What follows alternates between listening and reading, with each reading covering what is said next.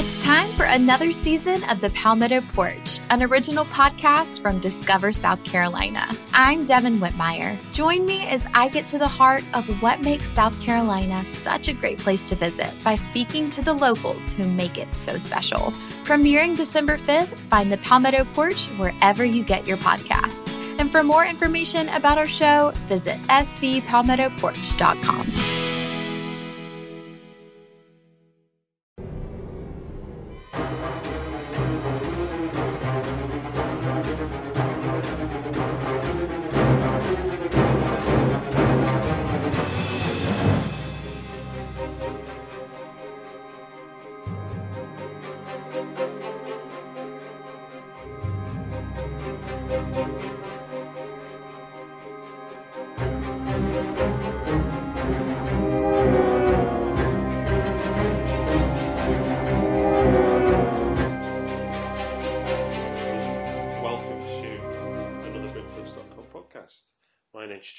and today's guest is Daniel Goldhaber. Hello, Daniel.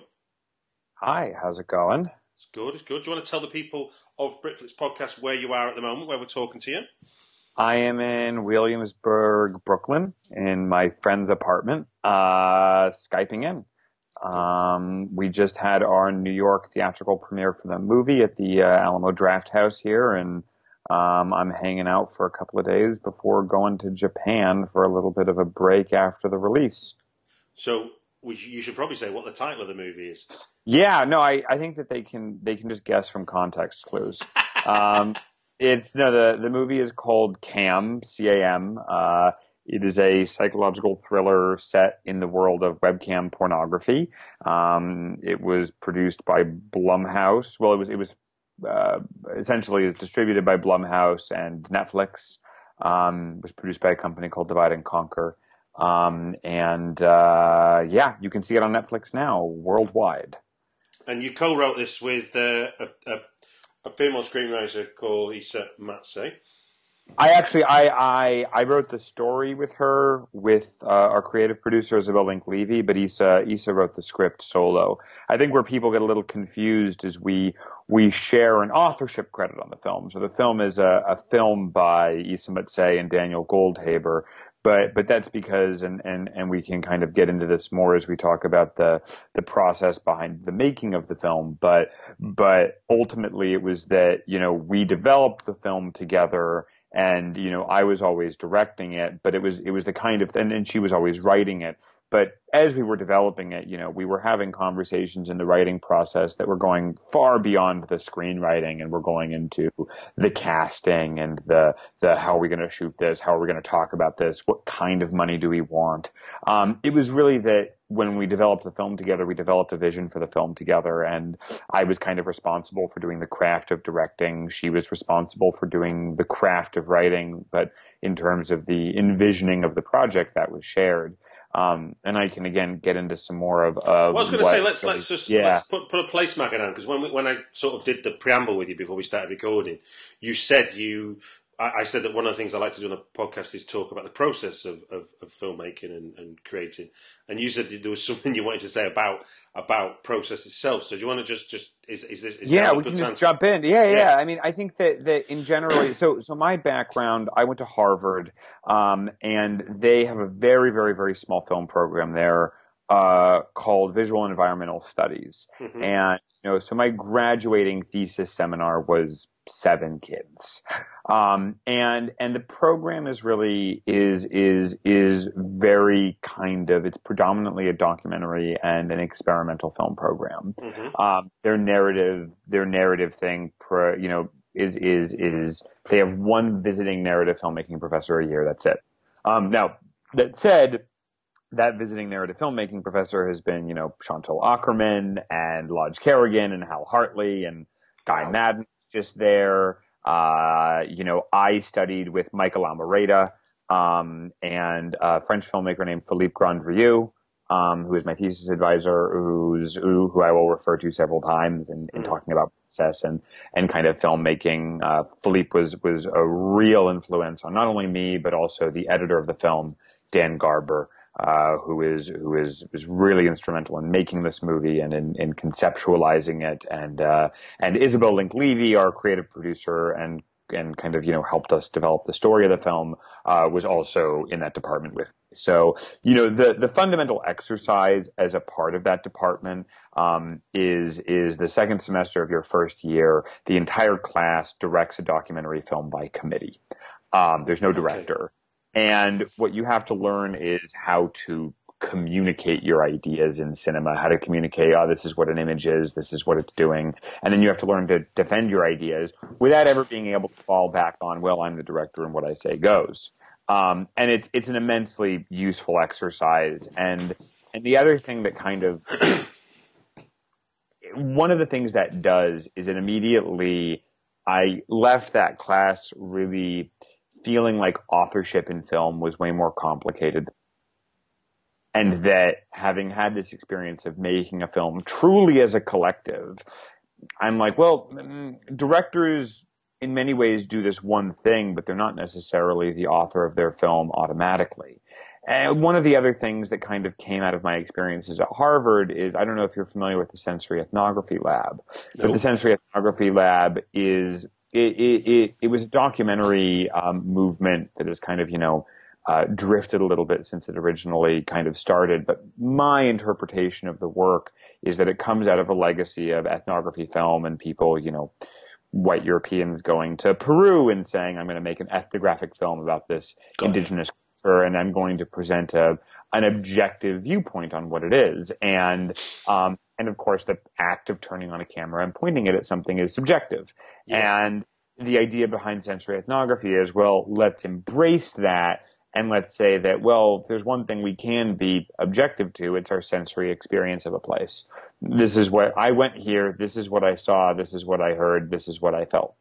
And so I really, I really also took that to heart. And ultimately, you know, that's some just background on me. And I think that, you know, some of my education, it'll kind of lead into the overall, I think, different kind of process that went into the film. But Isa, and sorry to, I'm, I'm really going on for a no, no, it's here. fine, it's fine. It's fascinating. No, uh, carry on. Yeah, so Isa, the the writer of the film, was my high school girlfriend. Uh, we worked together, you know, on a bunch of creative projects when we were kids. Went to different colleges. She went to UC Berkeley, studied avant-garde and Russian futurism, and she went on to have a number of careers before she ultimately decided to become a professional cam girl she'd always had a fascination with sex work. It had always been mm. something that she was interested in trying. Um, and when she found camming, uh, she found something that she was not only really good at, but that she really enjoyed and that she found to be like a really productive creative outlet for herself. Mm. Uh, I was one of the first people who knew about that. And, um, she kept trying to get me to watch her show. And I was like, I can't, I can't, I can't. And then, I was back in Boulder, Colorado, where we're both from, and she was like, Hey, I really want to shoot some really cinematic pornography. Are you interested in making it for me? And I was like, that sounds like a really cool exercise. And so I went on to, you know, do this, this porn shoot with her and, and it really changed my relationship to porn because I had never really been exposed to this idea of, I think, you know, I wasn't, I was by no means anti-sex worker, but I hadn't really been exposed firsthand to to to seeing the experience of a sex worker as a working professional, as somebody who was a creative professional, as somebody who had a tremendous amount of agency in what they were doing, and that hmm. was a really fascinating idea. And so it also, you know, making a porn, all of a sudden you start thinking about the craftsmanship of pornography, the ethics of porn making, the ethics of editing in porn um, you know, how you're kind of using the tools and tricks of a film to create what you're selling to an audience is essentially an authentic sexual moment. Um, and I find that I found that really, really, really fascinating. And so we knew there was a movie there. And at first we were thinking, ah, maybe we'll do a documentary about this because these ideas are really important. But again, you know, the contract a doc has with its audience is very similar to the contract that a porn has with its audience, which is that I'm giving you this real moment, but it's from the outside in. And, and that's especially difficult when you're talking about sex work, when you're talking about a, an area of culture that is almost always exotified. Sex workers are either kind of you know it's it, it's either super glamorous or they're or they're victims Mm. um, and we really wanted to bring the audience inside of a sex worker's psychology so when we kind of realized there were all those problems with the piece we were like um, eh uh, maybe that's that's not what's here right now and okay, okay. it. So, so, so the so the idea of making a well well shot porn film didn't we, no, we, did, we did the porn this was after the porn we were Okay, like so- let's just- go just- make a just- sorry yeah yeah, yeah. I was just going to say. So let me let me just go over because um, I forgot the name of the writer now, but the the, the book Pornocopia. In that book, he you know he he talks a lot about what porn is, what porn isn't, and essentially he, he he boils it down to the fact that you know porn is just an aid to masturbation, or did you discover it was more than that through the process of making it? It was more than just a fascination or No, no, no, no. It was more no, not fascination. No, it's it's the idea that porn is just an aid to masturbation. It's not art. No, I I very very much disagree. I think that so much of what we consider to be art is in fact falls into the genre of pornography. I think, Okay. you know, I often point to the Transformers movies as porn.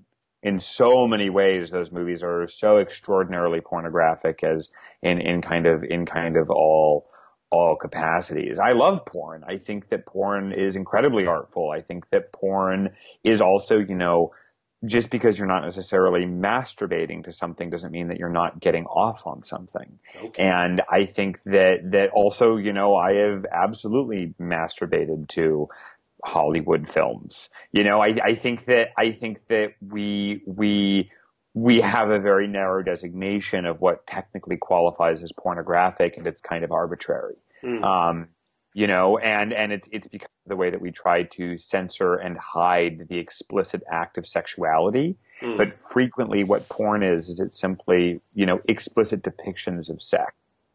We think of it, yes. but that is not necessarily what gets somebody off.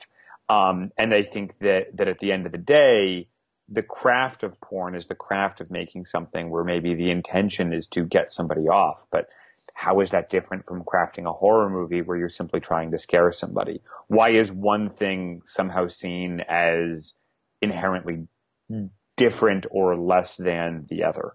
Um, why is creating work that is sexually pleasurable to people is shameful? No, well, well, I guess I mean you know from from from porn I've seen, there's not they're not, they're not trying to establish empathy with anybody. Uh, Well, that's because there's a lot of bad porn out there, but I've seen a lot of, I've seen a, you know, like, like, there's, there's also a lot of movies that aren't actively trying to establish empathy with their main characters and that, you know, simply exist as forms of exploitation. Again, yeah, yeah, yeah. get us off in a particular kind of that's why I use, you know, there's great horror films. There's also very, very bad, very exploitative horror films. Yeah. Maybe both scary. But but you know, you can have ethical porn, you can create porn that is good, that does establish empathy, you know. Um I, I've seen I've seen, you know, a lot of porn that I think me to different kinds of sexuality and sexual expression that I might not have been exposed to otherwise. Um, and it's opened me up to other parts of myself sexually. You know, I'm bisexual, and in all honesty, one of the ways that I've actually been able to explore my bisexuality is by watching gay porn Okay. because I'm I, I've been afraid to engage in it in person. So I think that that that porn can actually be uh, an incredibly important thing. And again, we we expect all these other things from our visual images, but when it comes to pornography, we say, well, it doesn't have to be good. And I don't think that that's true. Mm.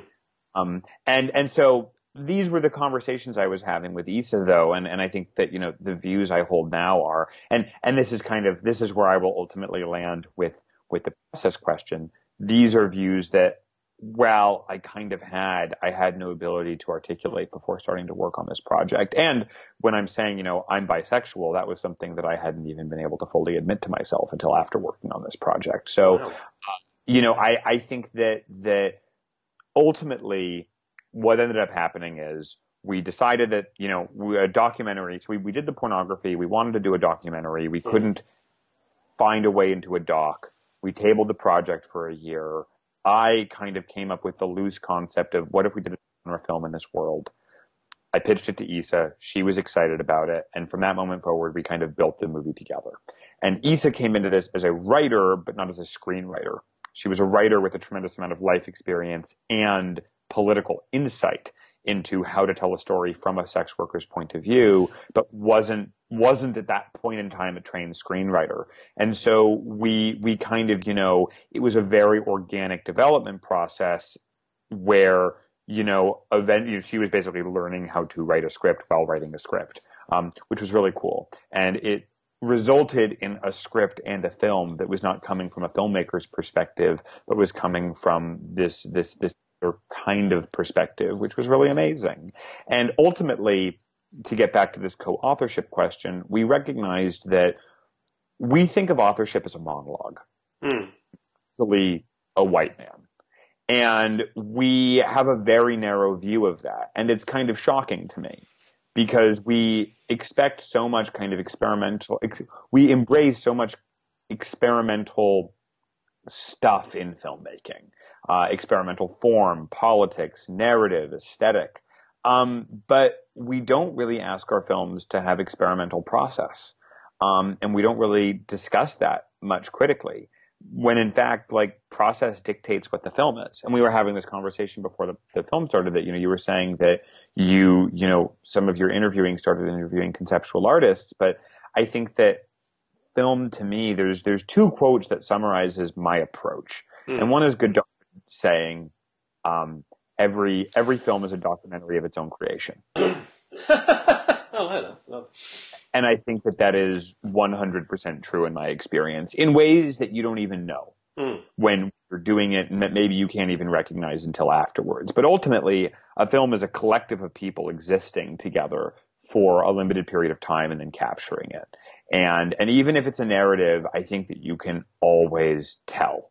Um, and, uh, uh, so, in, and can I just stop you there? So, in a way, it sounds like you're because because I think I think of authorship as being the person. You know, the way we look at it is like the person who sticks their hand up and says, "I did that," when in fact, obviously, involved uh, certainly in film more more so than a lot of lot of uh, creative um, creative uh, outlets. More often than not, has got to have involved a lot more other people to make it to make whatever that person is sticking their hand up for and obviously auteur, auteur theory, this idea of the of the author taking ownership of the whole project, and everyone else is kind of second. Is are you are you sort of seeing a redundancy in all that in the process that you've enjoyed and had you know success out of working with Isa? Um, I think that the thing is, is that auteur theory has consumed the way we think of film authorship. It's not only my belief that a lot of directors claim authorship when it isn't due to them, but it's my belief that in this film, when in all of our public facing statements, all of our press notes, we talk about the two of us. Hmm. Me as director is given that credit automatically. Yeah. Um, and and that's really frustrating and ultimately, you know, this is a film that is not a monologue, it's a dialogue between us. It is a process of me and Isa sorting through these ideas together and saying, "Hey, listen into this conversation that we've been having." And I think it's it's it's kind of bananas to me that we don't expect more films to be that when it's such a collective medium um, that it's a medium that, that, that requires a collective effort. Mm. And yet we, we so frequently attribute the authorship to a singular person automatically. And I think that, that we also forget that, that auteur theory grew out of a bunch of filmmakers noticing a bunch of individuals essentially finding ways to express themselves inside of the Hollywood studio system and saying, maybe there is a way toward self-expression inside of an oppressive regime. But we've forgotten that that was the motivation and instead kind of just start granting that to people automatically. Yeah, it's, it's, it's, I never thought of that. It's a real, a real semantic development, isn't it? In the sense of it what is. the word means today as to what it was trying to say it meant because uh, it certainly it doesn't represent resistance at all now, does it? Resistance to nothing. No. It, it, means I'm a big head, as far as I'm concerned. and it and it means and it means I have a unique voice. It means that my film own and I think Cam has an incredibly unique voice, but that Mm. doesn't necessarily need to source from a single person. Well, can, And- can, like, like, talking about Yeah. then you you you working with Isa then developing that screenplay. Now, now you said you're developing with someone who hasn't written a screenplay, but you're developing it with somebody who has a fairly, know, not fairly, an, an absolute authentic view on what it's like to be a cam girl, having done it. But Yeah. also, then when you take, obviously, we, one of the things about any kind of storytelling is what's what happened in real life is never is not always dramatic. Is it? So, how did you two go on the journey of taking what was an authentic experience and and obviously very acute understanding, and then evolving that into something that's that that becomes dramatic for an audience to then consume after the fact? Lots of conversation. I mean, and again, lots of me asking Isa about her experiences as a cam girl, learning about that, and then saying, oh, this thing was sticky to me in terms of we're trying to show an audience uh, uh, a sex worker with agency, a sex Mm. worker out of self desire. And, and I'm trying to understand where that comes from for Isa, and she's explaining it to me, and I'm saying, oh, that thing you said, that made sense to me. That changed my my view on this. Let's stick it in the movie. And that goes beyond just ideas of sex work and Mm. also has a tremendous amount to do with performative femininity, with existing sexually in our society as a woman. You know, part of my impetus for wanting to make this film was recognizing that it came at a time in my life I recognized that I had a lot of really problematic relationships with women in my life and problematic behaviors with women in my life that I wanted to correct and where I wanted to educate myself. And the you what you were be, you you you were behaving problematically. You mean?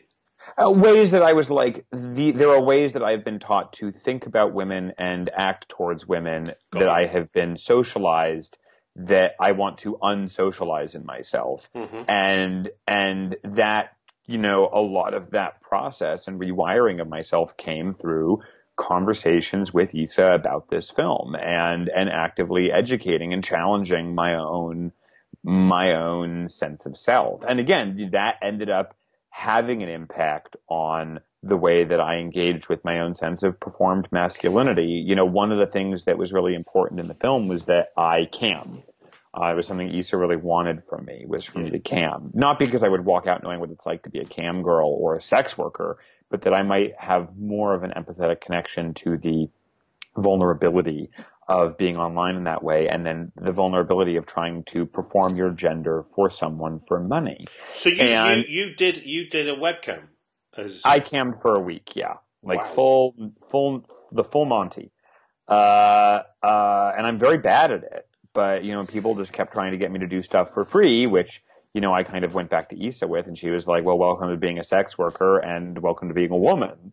And and that was a really eye-opening experience for me. And I I sometimes point to it in particular, but in general, it was the entire experience of working on this film and again recognizing how pervasive performative gender is when we think of our sense of self Mm. and and and how much that had how much cognitive dissonance I had with performing male and that I've always had but when you're a young kid in this world uh, other men try to violently enforce that upon you if you're kind of a you know more effeminate emotional Mm. kid and and that can really fuck you up and it can make you want to behave extra ma- you know masculinely in, in in an effort to protect yourself um and yeah so so i'm I mean, I'm fascinated. I'm fascinated that you that you managed. To, I mean, to get all, all this from someone who who you're now working with, but you've known since you were teenagers.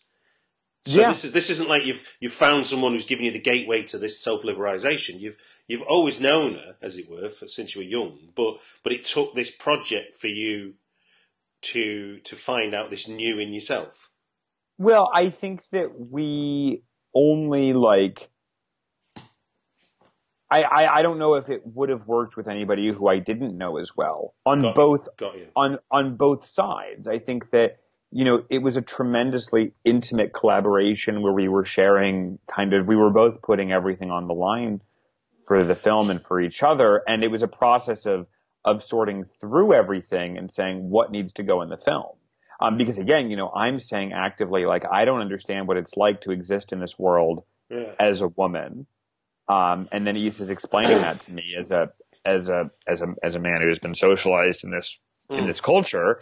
And then we're saying, okay, well, we got to put that in the movie, and, and vice versa. You know, like there was a lot of Tinker that I put myself into, and a lot of Barney that I I put myself into, and there would be moments talking about those characters where Isa would say, well, Tinker needs to do this, and I would be like, well, no, uh, when you're when you're unhealthily obsessed with a woman and you've created your own kind of fantasy version of you in your her head, you would never do that. You would do this instead.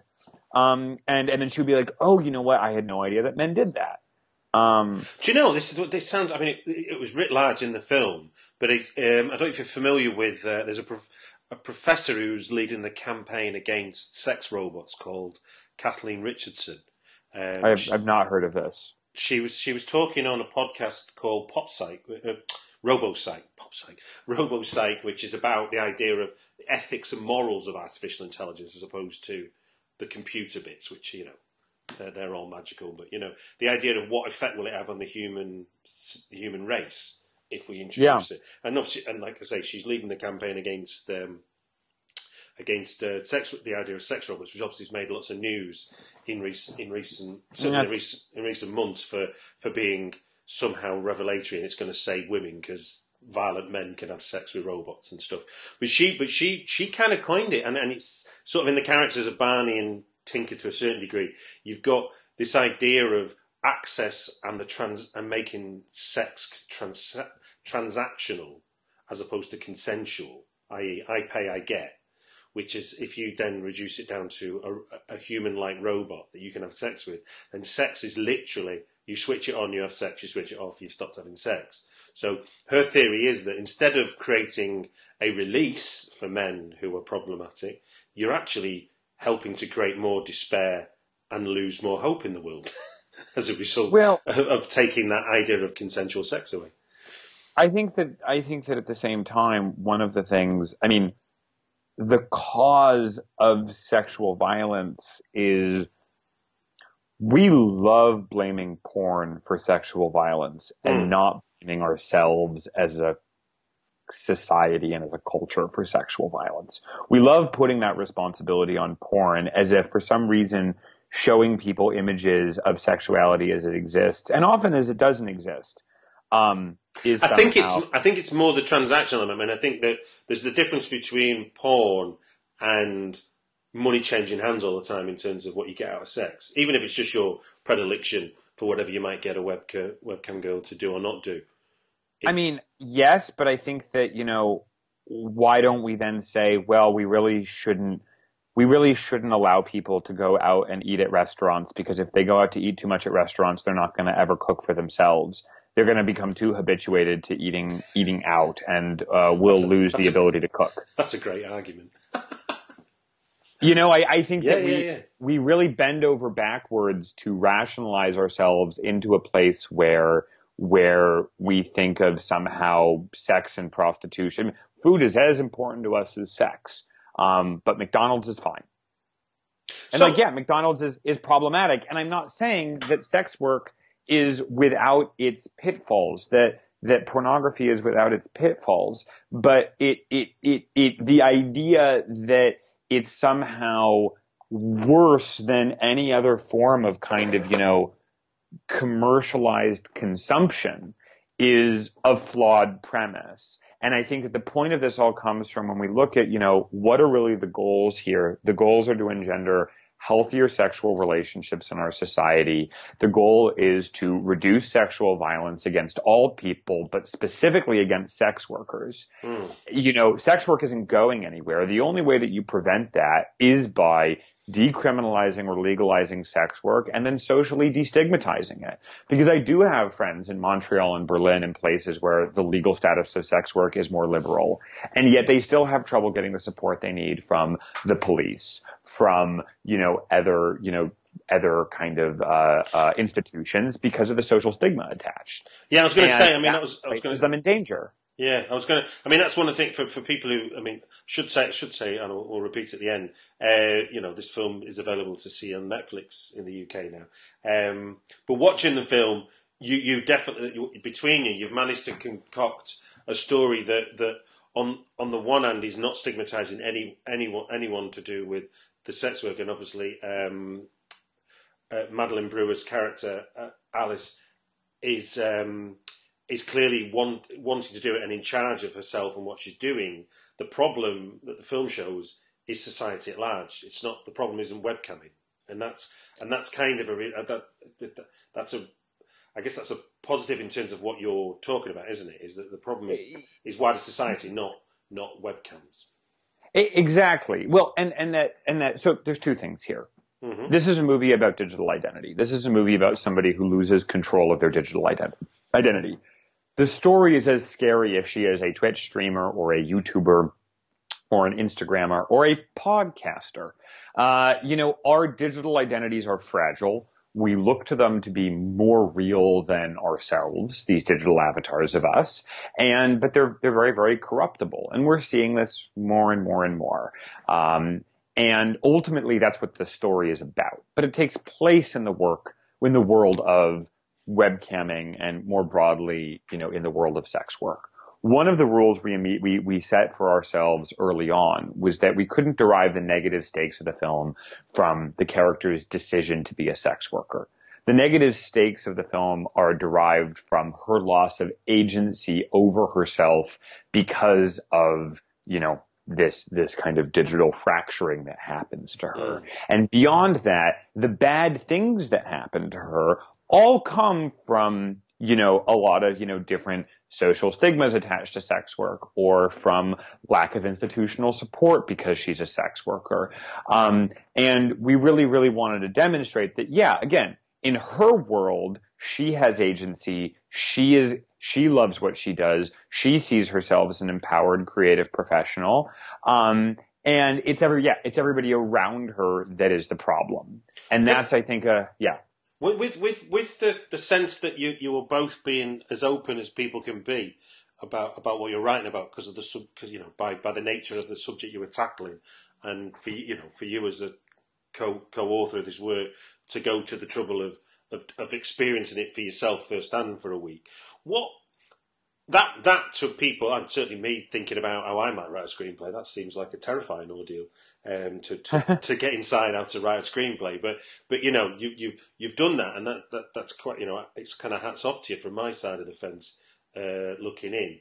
Um, but when the two of you writing them, what became what became the difficult parts of writing? You know, what were the storytelling challenges for you two in terms of creating this, or because obviously you've got the the openness is there and the willingness to tackle mm. and and and drawing sort of almost like dogmatic lines, like you say, to say, like, we're not going to make her a victim of what she does. We're going to make the, the, the, the evil in this film be something that's about, that's not going to be a critique of her, but more of mm-hmm. a kind of, you know, because I think like what you're saying is with this idea of our digital identities being fragile, if you and I started using uh, Mickey Mouse's logo on our clothing range that we launch tomorrow, someone would tell us tomorrow that you can't do it, or else we're going to charge you millions of pounds in legal things and whatever, wouldn't they? But obviously, in this kind of mini version, which is someone's whose identity is kind of taken by the glitch in the system, whatever it is, um, nobody gives a damn, do they? no, and it, it, you know, but again, I think that the the there are so many instances that I can point to in in uh, digital theft or you know bad things happening to people online that are objectively horrible where there is absolutely no institutional support from anybody.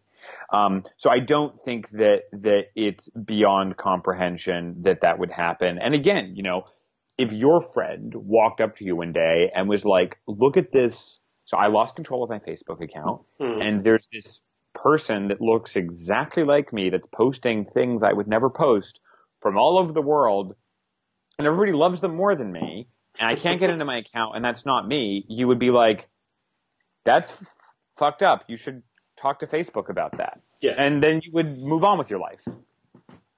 You know, and, and, and like, what would, what can you do? There's nothing you can do in that situation. Um, so, and yeah.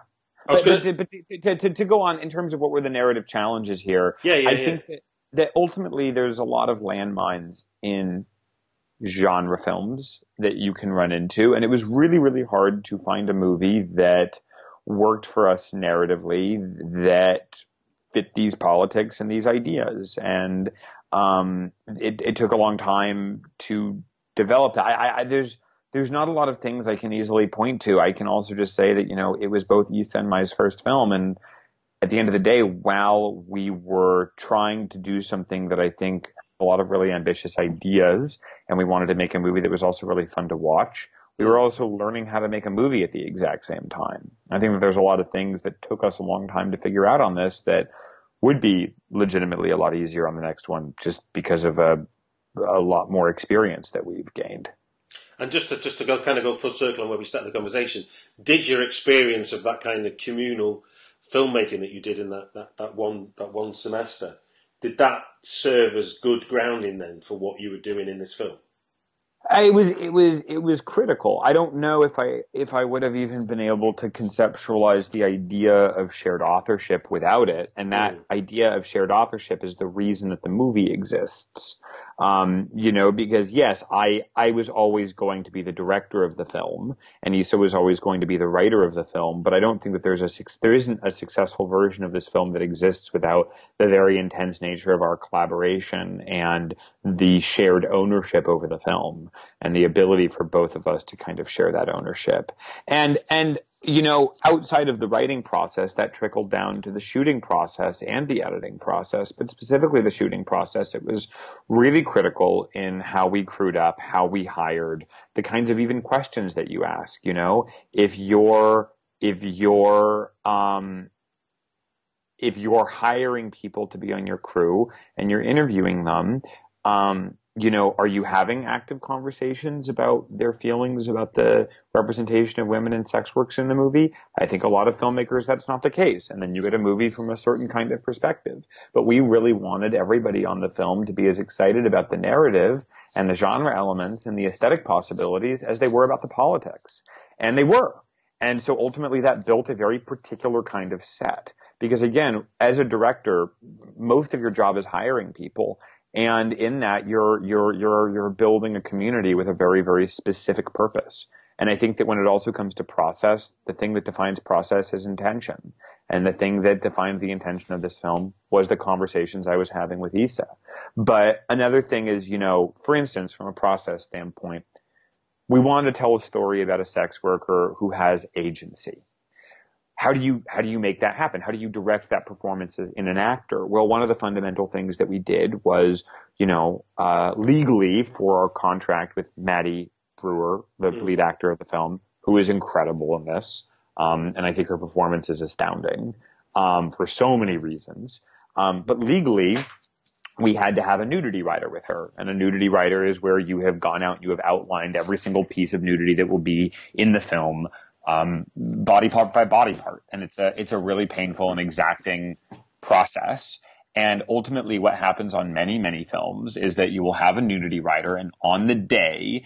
There may be a miscommunication or the shot isn't what the actress thought it was or the piece of clothing is a little bit skimpy or the intention is not as it was presented to them, but they've signed it. And then that nudity rider is enforced.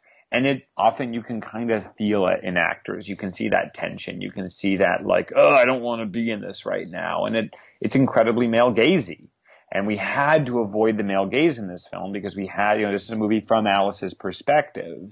And we had to avoid that discomfort. And not only for the ethical reasons of that's a horrible thing to do to another person, but because, you know, it, it, it, it, it, it would also have been so counter to the film itself. And I think that this is the other thing is that, you know, this is why the politics of the film were so critical is because they were the content of the film and they're also my personal beliefs as a person, you know, morally of how a film should be made. And I think that films are reflections of that. So, so you, you're, you're saying that, that ordinarily, and, and even in your film, there is a contract on top of the contract, as it were, to do with nudity. Or, yes. And in this case, we had to do a nudity rider, and the nudity rider was a catch-all of this is as much as anything is going to be in any given scene. But we made an agreement with Maddie that on the day it was up to her. That on the day we were not going to enforce the nudity rider, we were just doing it because we had to do it. Um, to make the lawyers and the agents and the Screen Actors Guild happy, um, but that it was going to be up to her. And as a result, there are scenes in the movie where Maddie came to set and said, you know, I think the nudity in this scene is misplaced. And there was one scene in particular, the climax of the film had been written as when she strips, she gets completely naked. Mm-hmm. And Isa and I had some big high-minded ideas of how it was her reclaiming her body and the images of her taking off all of her clothes were linked to rebirth. And, you know, on the day, Maddie was like, that's very smart of you guys. And I get the intelligence behind that. And I see all of the symbolism, but it's not where the character is coming from. And it's gonna, it's gonna be wrong. I can't play it. And we were like, okay, you're right. You know this better. And she was 100% right. It would have tanked the scene completely. It wouldn't have felt anything, you know, and maybe there's a version of the film that's different, but it's not the version that Maddie was in. Mm. And there were other scenes in the film where she came on set and she was like, I need to be completely nude in this scene. And we had to go amend the nudity rider to, to, to, to include that. And so ultimately, I think that when you feel, I've had female, I've had critics, but specifically female critics, talk to me and be like, there's very little sexual content in this film. And I'm like, there's a two and a half minute scene in this film where the main character, completely naked, rides a sex machine. Yeah, yeah, yeah, yeah. And, and, but it doesn't feel like that. It doesn't feel sexual because it doesn't engage with the way that we think about, oh, that's a sexy scene in a movie. There's a tremendous amount of nudity in the film, but you don't feel it. And that's because the Vibratron scene is directed like an action sequence. It's directed like a physical endurance test. And, and yeah, and also, yeah, the motivation to do it has got very little to do with sex, even though obviously the end user is getting the totally. the, se- the sex of it. It's, I mean, that was the, that. I must admit, that was a big reveal for me of this of, of what webcamming is. Was it's in the same way that you might get a thrill from a dozen likes on a Facebook post or a dozen retweets on a tweet the idea of reaching top 50 or top 10 of a webcamming chart is like the is like the ultimate kind of sales incentive tool, isn't it? In terms of what you know each individual, you know, there's always going to be in a way. It's like it's like um, I remember talking to someone who worked at an aggressive sales company, and it was basically no matter how good you were, if you were bottom, you got fired. You know, so yeah. ultimately in this cam world, if there's hundred cam girls online, somebody is 100, aren't they? And somebody's one. And number one is getting the most viewers and arguably the most money. And, and 100 yeah. is getting the least, so to speak. So therefore, by the algorithms of the way the thing works, I'm guessing they get less attention as well. It's like, you know, popularity begets popularity. So there's an incentive to be popular, for want of a better expression. And and and you know, I think that the way that we were trying to conceptualize the representation of the site was a representation of social media platforms, mm. which which kind of like are and and the representation of Lola ultimately, where you know Twitter and Facebook, which kind of curate our knowledge and our communication, are run by artificially intelligent algorithms that even the people who invented them no longer understand. And their their explicit goal is to keep you on the platform for as long as possible. And, you know, that is what's governing our global conversation right now. And, and our sense of self and our sense of identity. And I think that, you know, that's what you see with Alice as well. Um, is, you know, she's existing on a platform that is funneling her into a very particular set of motivations and behavioral patterns, um, where she is expressing herself and excelling and making great work, but it's still inside of this structure that is deeply problematic. And it's a capitalist structure that's deeply problematic. Mm. And beyond that, you know, her data, essentially the videos that she's made, her character has been, and this is, I guess, spoiler alert for people if you want to like fast forward for a minute, um, has been taken away from her uh-huh. and optimized via algorithm for engagement. And that's what Lola is. Very, very simply. And I find it very interesting that people really want to know what Lola is. Explain to me who did it. How can she stop them? And I'm like, to me, it's just a reflection on the fact that we actually don't ask that questions of our tech companies. I know that Facebook and Twitter are very bad for me, and yet I log on every day. We, mm. most of us do and we don't ask questions. We know that, you know, they led to Brexit and the election of Donald Trump and the proliferation of fake news. And yet we go, eh, what can you do? That's where I live. And that's where Alice lives. Because the problem is the internet's also great. It's super fun. We can express ourselves. We can connect across across the world. We're talking over Skype right now. Mm. It's amazing. It's an amazing platform for the proliferation of ideas. There's all these great things about it. But the business models on which it's run have messed up incentives and we need to, we need to confront that. And ultimately, camming is what makes Alice happy. And we see that she's really good at it and she's making work at it that's really cool. And we were trying to engage with this idea of, you know, great artist narratives. And, and, and looking at, you know, movies like Whiplash and Black Swan where people kind of sacrifice everything they have for their work and saying that's what Alice is to us. She's fighting tooth and nail to get back the one thing she loves. I don't know if you've seen. I mean, it's interesting because since I watched the film, I, I, I saw uh, not that there's any direct link, but I saw um, Steve McQueen's film Widows. I haven't seen it yet. Okay, well, this this this is not this is just a, a, moment rather than a particular spoiler. But there's a, a Polish character in it, and she's she's sort of got a kind of sugar daddy type relationship with this fella partway through the story, where basically it's it's all based on he pays for her time, he gets her time, he gives her luxurious things, and so on and so forth, and he he sort of confronts her with this idea of you know well, what do you want? I'm giving you everything. And she just turns around and she goes i want to fail on my own. I want to fail because of me. I want to succeed because of me. And you, and you go because she says because i am because i am who i am not i am not who you pay for to be with. And it yeah. was it was a and it felt like there was a i mean as much as what your your i mean yours is probably more writ large in terms of a of a film that's got a, a, a very much a 21st century message to it uh, and, and, and a beating heart to it. There was what is a big, a big, uh, you know, Steve McQueen Oscar winner who's made a film now where he's got a moment of dialogue where where where a woman is is a, a woman character is is basically throwing all that back in her face that, that men think women want, and it's sort of really quite it's quite it's quite it feels progressive in a world where, like you say, we're we're seeing political shifts not represent that, but in fact we are hopefully still moving forward. I feel. Yeah, and I I think that you know, and I think that part of the critical thing there is part of the reasons that we are moving forward is because of the internet and because of the way the internet has torn down other gatekeepers. Um, you know, that have kept some of these this dialogue from happening, and that you know, I think that there have been really good things um, here's here's a bit of hope for you. It's the only hope I keep holding on to. A, a friend of mine who's a sort of he, he, he's a speechwriter, does lots of sort of you know deals with lots of big blue chip companies and stuff, writing speeches. And his his belief is because we keep getting told this is post truth, and his belief that what we're experiencing, this kind of Brexit getting through and Trump getting through, is is actually pre truth. This whole explosion of the internet is is essentially the Wild West, but on the internet.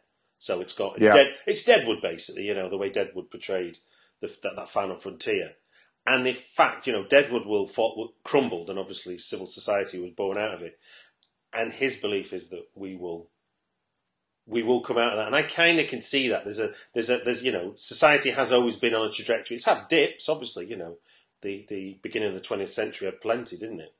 In, in its over. It, but it, but and, it and it's some, we've always every time we've had a new form of technology and communication, we've always had to adjudicate how to how to edit and reinforce it. And I think that the the flip side of that is as we build those standards and those systems, you know, those standards those the the people that write the rules are usually the people in power and they usually write the rules to oppress other people. Hmm. And I think that so on one level, the wild west of the internet is exciting, and on another level, it's terrifying. And on the most important level, I just think that we really need to make sure that we know that that we're careful about who has the power for the internet moving forward. And unfortunately, that power is being given to Mark Zuckerberg, Jeff Bezos, and God knows who's who else. You know, it's it's it's we're I don't think we're necessarily putting the ability of figuring out how to, you know, look at Twitter, look at who Twitter bans, look at who Twitter doesn't ban. You know, no, no, and, like, I think, and then that's and that's kind of, and it's it, it, it's and, and, people listening might not think we're talking about your film, but actually, a lot of what your film is about is about that idea that we give up so much to behemoths now that we do. It's like yeah. second nature, isn't it? We tick a box. Yes, I agree. Tick a box. Yes, I agree.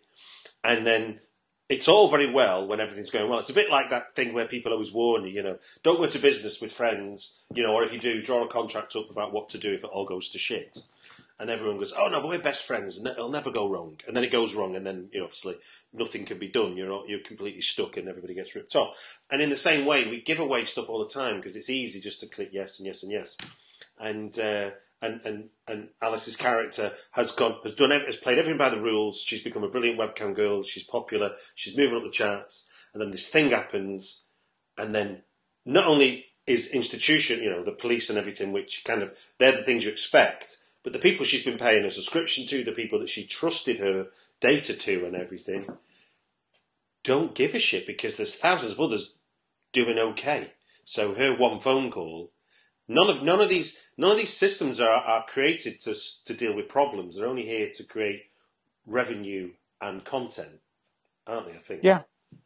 Yeah, and and and I mean, again, that's that's specifically the case with Twitter. It's like why did they wait so long to ban? Again, I don't know how known he is in, in, in the UK, but this guy Alex Jones. I was going, I was, I was, going, to, I was to use him as an example. Yeah, yeah he's he's evidence yeah. to me that the goalposts maybe are moving.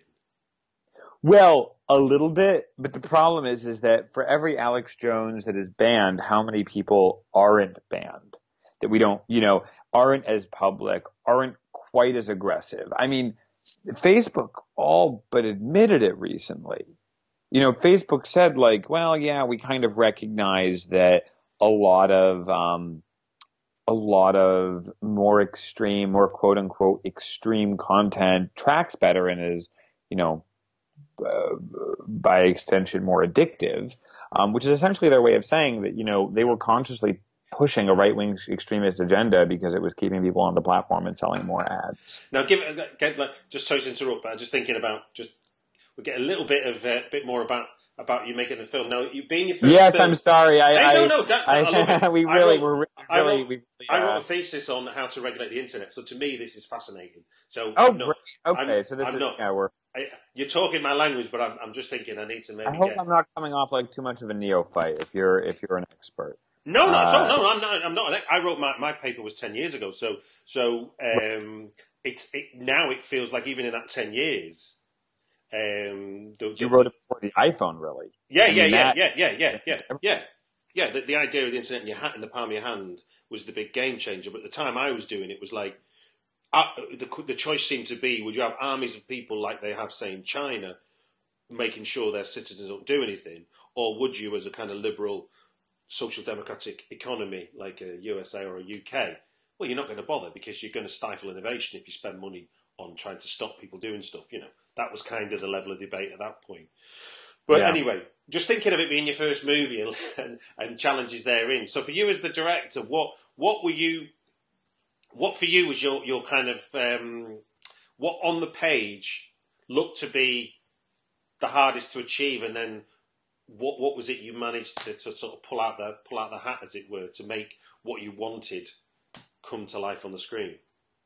Um, the stuff that was hardest to achieve was hardest to achieve.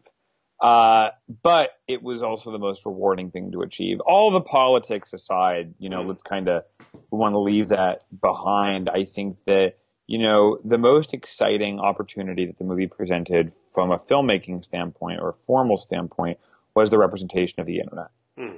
And the fact that, you know, Isa and I both grew up with social media since like elementary school, early middle school.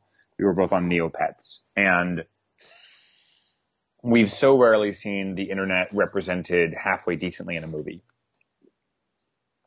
This is a movie that is about the hyperstimulation of being online. Mm. It's about um, and and the hyperstimulation of information and it was really, really important that that was reflected formally in the film. Also, using a phone is fun.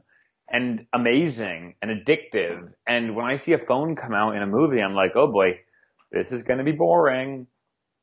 And so we came, we basically set a few rules for ourselves. We weren't going to do any kind of dumb floaty animations. You know, all of the screens were going to be represented in a two dimensional space. And we were going to use the basic rule of rules of montage of when Alice is having a digital experience, the audience is having the identical digital experience. What she is seeing and taking in is what the audience is seeing and taking in. And we'll do that kind of, we were really looking at the movie Unfriended. Okay. At the time and how successful the two dimensional representation of the online space was. And we're like, what happens if we take Unfriended and we chop it up into shots? And and then we use those shots in a in a montage like capacity. What where is that going to go? And that was a very experimental idea. And even when we were shooting, we were kind of you know we weren't really sure how it was going to come out because we were only really shooting two thirds of the film. There's 700 shots of screams in the movie. 50 minutes of the movie is basically a girl yelling at a television. and we needed to make that look exciting and coherent.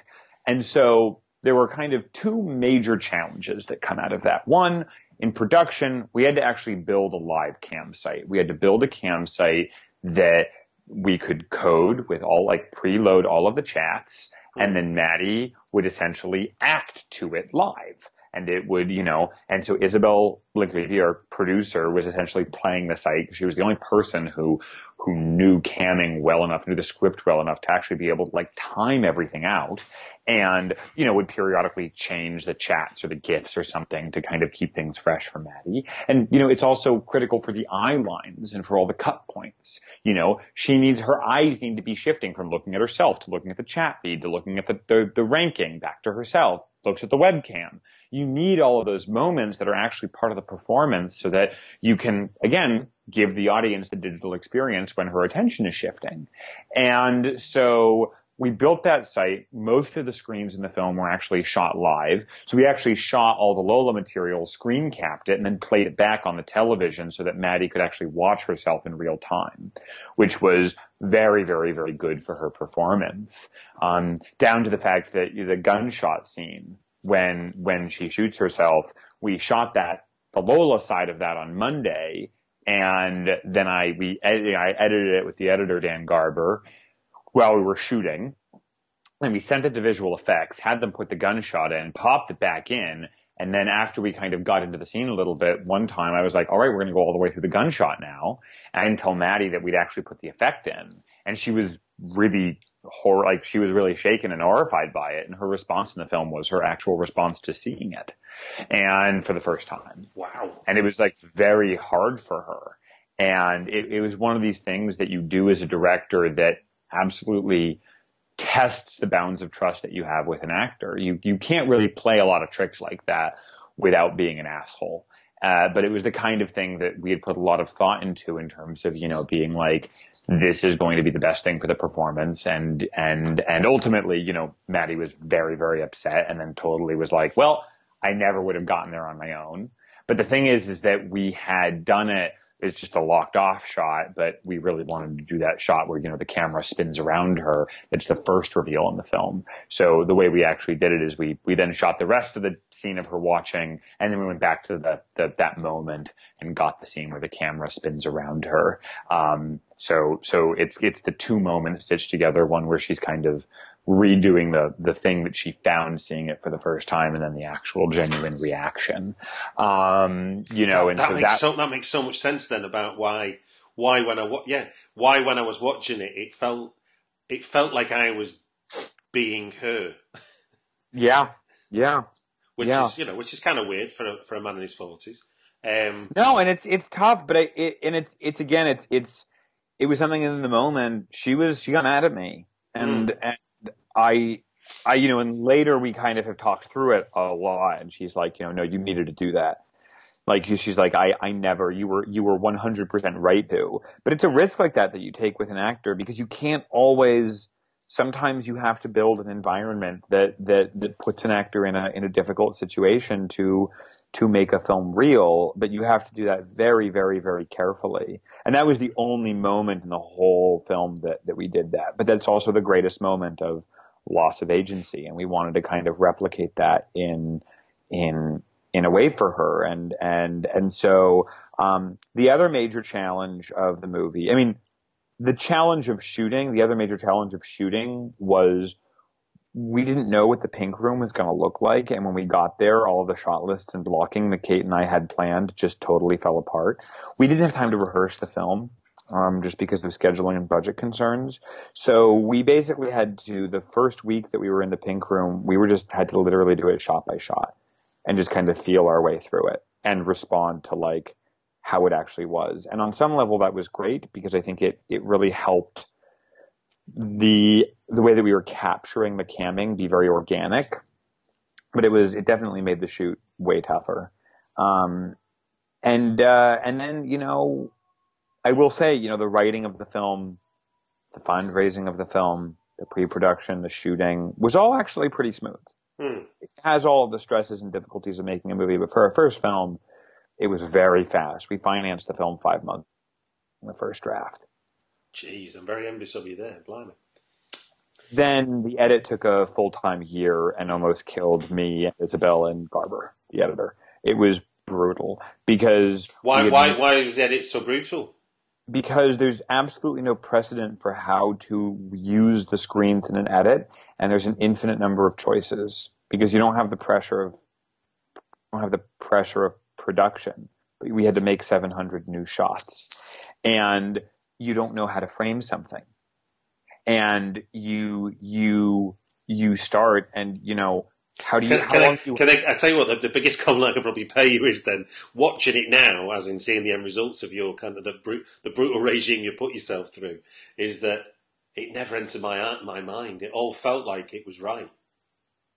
That was the hope. I mean, but like actually getting that, um, actually getting to that place was really, really time consuming mm. because it had to feel like it. But like, how long do you hold an emoji for?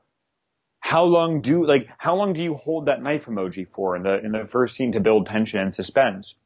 You have to think in the first scene of the movie.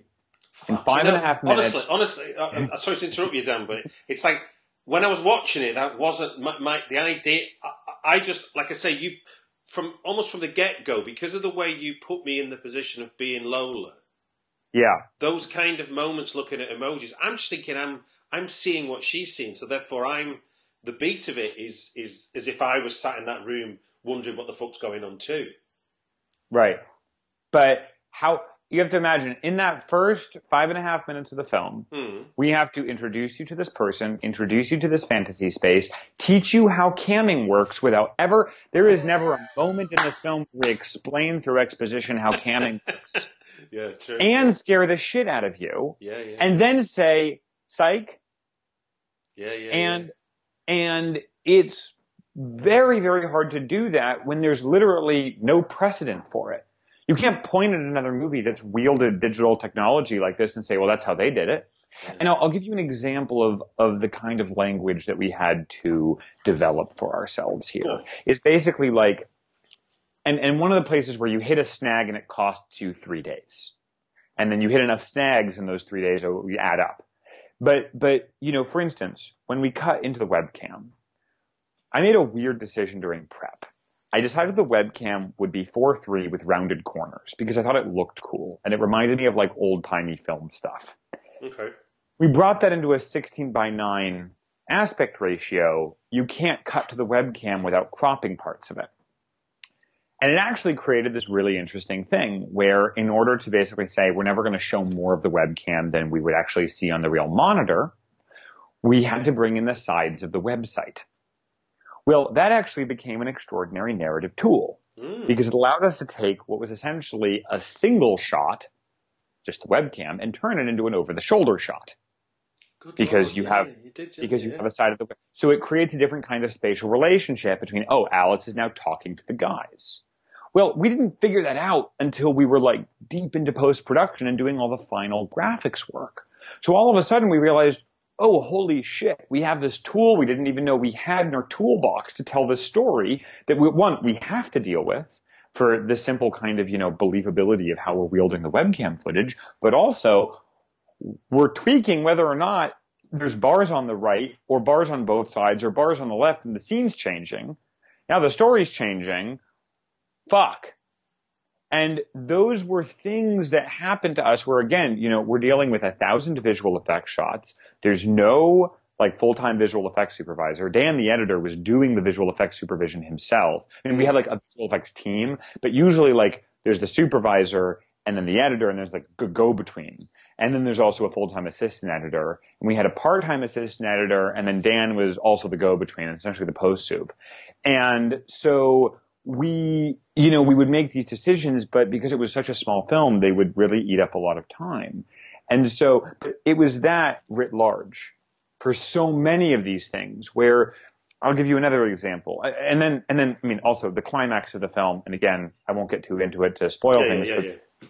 the climax took about three months in itself to do. Um, it's, it's, it's 150 visual effects shots. It's tremendously taxing. There's a lot of, a lot of rotoscoping. Um, and again, I didn't actually see the climax altogether until I was in the mix. So this is this is about the challenge of the technical over what was written on the page was pretty straightforward, is what you're saying. It it was, but it's a question of it's a question of like what are these shots of the screen? No, no, I, I, I get you. I get you. You you, you were dealing. You, you kind of knew what it was, what it meant to say, but how it should look to make it a look good and b Yes. Cut together with what we know as traditional cinema. And Well, or- also making sense and being a tight 94 minute movie that is a doppelganger thriller that is already that's already like a tough edit. yeah, you have yeah, to yeah. build two different characters, three different characters, you know, and we're we're building all of these other kinds of relationships between Alice and her online persona, and and making sure that that's not only tracking from you know a narrative and a, a character standpoint, but that it's tracking from a cinematic standpoint. Um, Well, and look, well, look, Daniel, I'm I'm I'm going to cut you short because I, I, I know we could talk about this for. Uh, oh yeah, for- sorry. for- no, no, don't be sorry at all. No, I'm gonna, I'm gonna, I'm gonna, I'm gonna uh, wrap things up and say thank you very much for uh, for giving us your time on the Britflicks podcast. It's been, it's, it's, it's like it's weird now. I, I can't. I guess the second compliment I can play you now is I can't wait to go back to watch it again.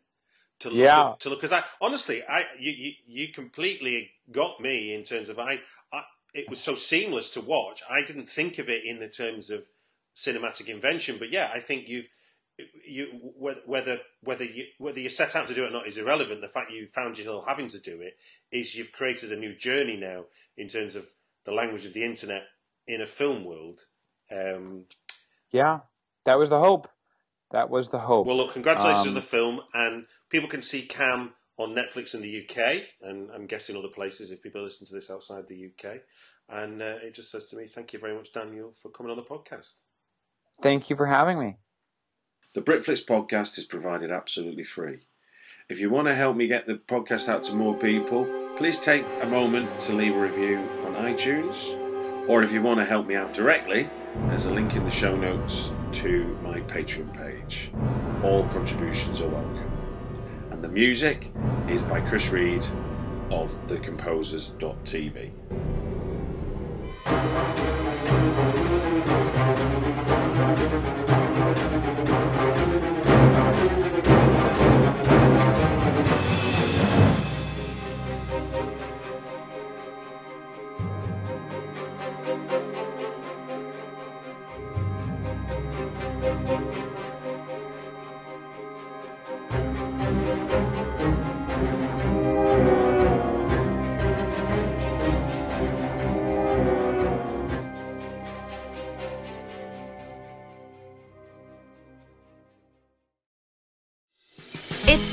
another season of The Palmetto Porch, an original podcast from Discover South Carolina. I'm Devin Whitmire. Join me as I get to the heart of what makes South Carolina such a great place to visit by speaking to the locals who make it so special.